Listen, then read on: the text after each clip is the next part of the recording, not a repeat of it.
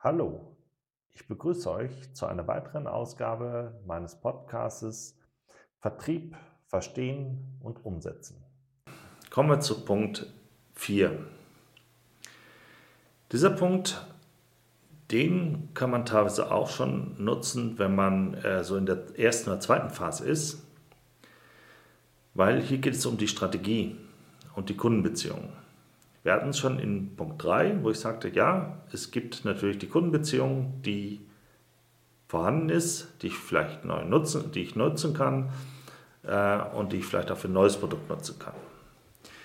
So, in dem Punkt 4 geht es um die Vertriebsstrategie.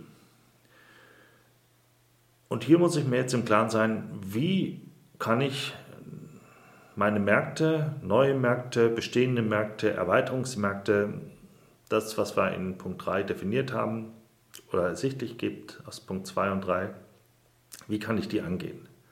Ich habe es eben schon gesagt, ähm, es macht nicht Sinn, bei vielen Bereichen rein eine Online-Strategie zu fahren.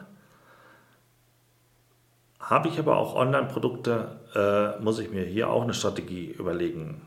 Gehe ich über Video, Audio, äh, also Podcast, gehe ich über äh, reine Social-Media-Kampagnen, ähm, baue ich meinen eigenen äh, Funnel auf äh, über E-Mail-Marketing. Ähm, das sind Strategien, die man äh, sehr intensiv betrachten muss und die man auch aus meiner Sicht größtenteils äh, gemischt angehen kann und sollte. Und hier auch sehr viel Testing äh, betreiben muss, also mal ein E-Mail-Mailing äh, durchführen, mal über äh, Facebook oder andere Kanäle äh, versuchen, äh, Kontakte zu auffindig zu machen, sie anzugehen oder eben das klassische Telefonie und die direkten Gespräche führen mit dem Kunden. Das ist eben dieser Vertriebskanal, den man macht. Äh, dort auch ganz klar wieder den Wettbewerber anschauen. Wie agiert er? Habe ich Vorteile? Habe ich äh, eine bessere Strategie wie er?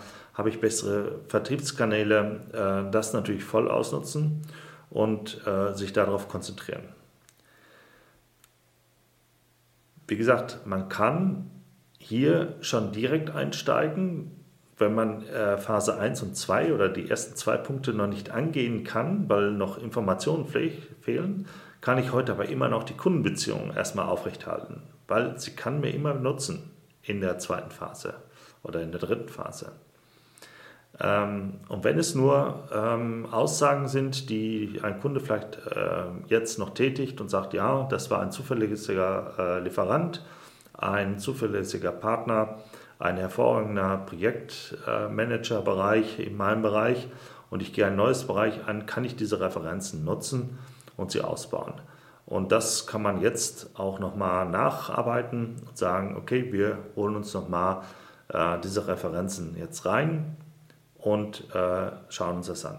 Was auch noch ganz wichtig ist in dieser Phase, ist die Klassifizierung, äh, dass man jetzt auch nochmal schaut, und äh, Klassifizierungsmerkmale mh, hm, definiert und sie auch nochmal nachpflegt. Äh, einfachste Klassifizierung, Klassifizierungen sind äh, Branche. Äh, hat man wirklich zu jedem Kunden, den man äh, hatte, die Branche hinterlegt? Weiß man die? Sollte man diese Branchenschlüssel vielleicht für sich ähm, so anpassen, äh, dass er für ihr Business oder ihr bestehendes Business gepasst hat?